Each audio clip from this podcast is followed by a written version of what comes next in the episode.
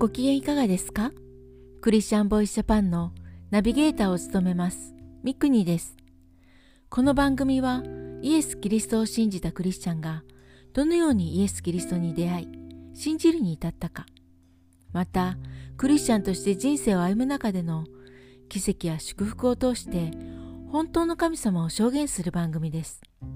今回は30代男性 M さんのエピソードをご紹介します。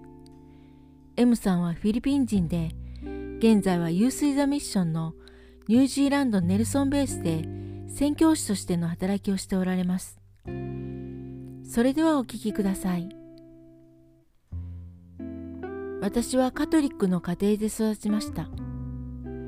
母親がカトリック信者で小さい頃から教会へ連れられて行っていましたが、神を信じていたわけではなかったので、個人的に神に祈るということはありませんでした。単に日曜日には母と教会へ行くという習慣的なものでした。父は遠洋漁業の船乗りで1年に3ヶ月ほどしか一緒に暮らせませんでした。30年間にトータルすると3年ほどしか父親との時間はありませんでした。私が幼い頃のことです。治安の悪いフィリピンの街を父親と2人で歩いていた時私はぶつかったことがきっかけで大人の男性から暴力を振るわれました。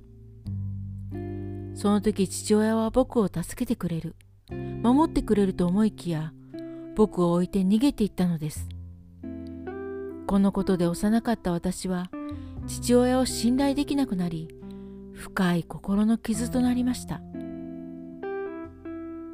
高校を卒業した私はニュージーランドの大学に行くことにしました。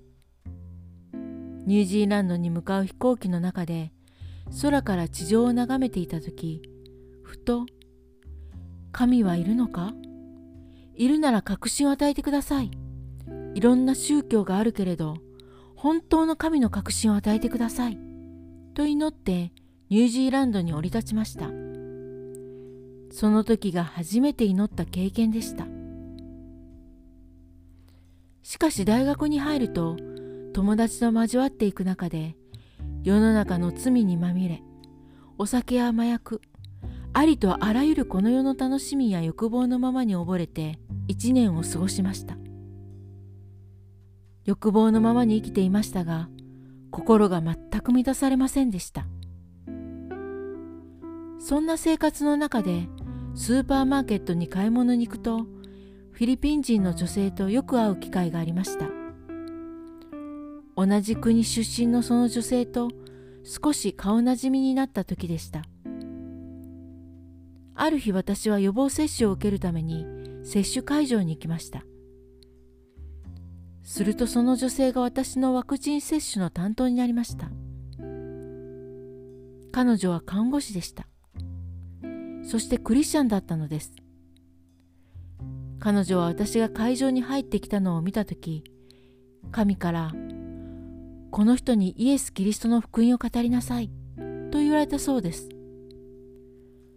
彼女は注射を私に接種しながら福音を語ってくれました。ちょうどこの世の虚しさの中で苦しくなっていた時だったので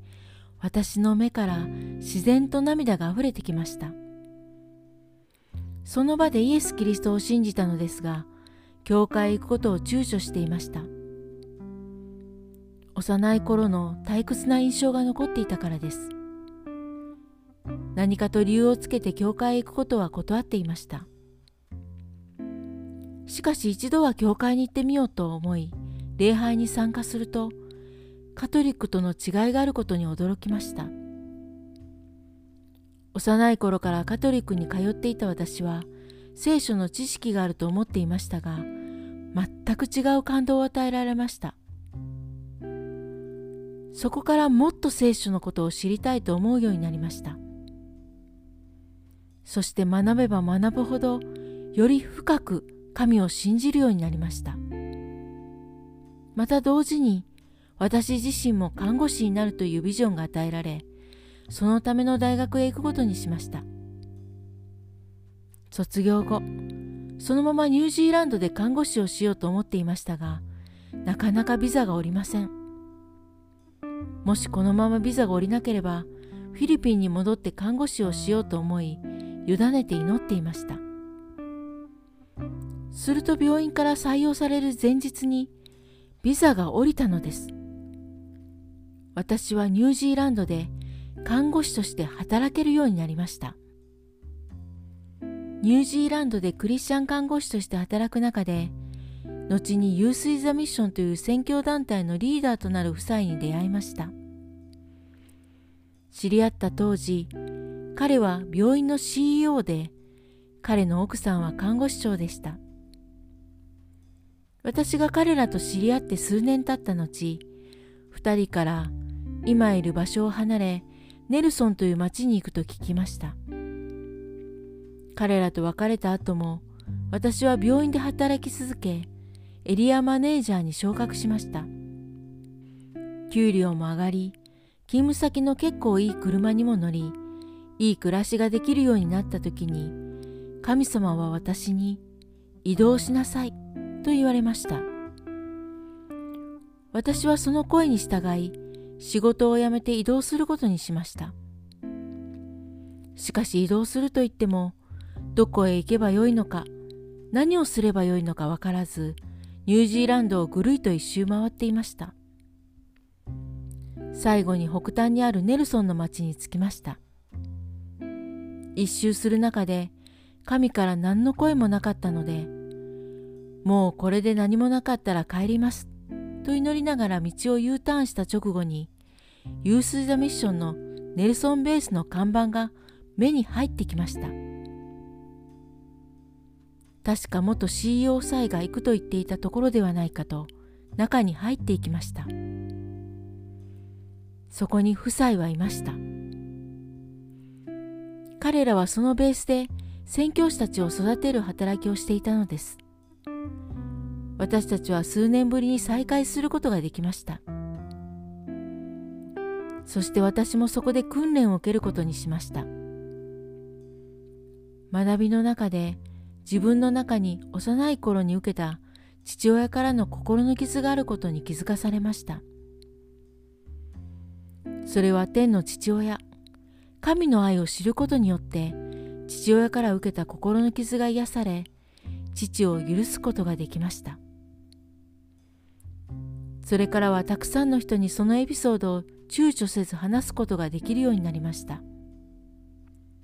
今私はそこでスタッフとして働いています。2月からは30名の生徒を迎え入れ世界宣教の訓練をし世界各地の宣教地に一緒に出ていきます。最後に聖書の言葉を紹介します。マルコによる福音書16章15節。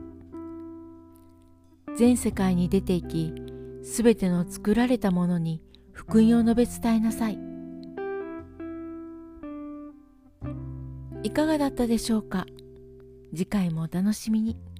聞いてくださるすべての人の上にイエス・キリストの祝福がありますように。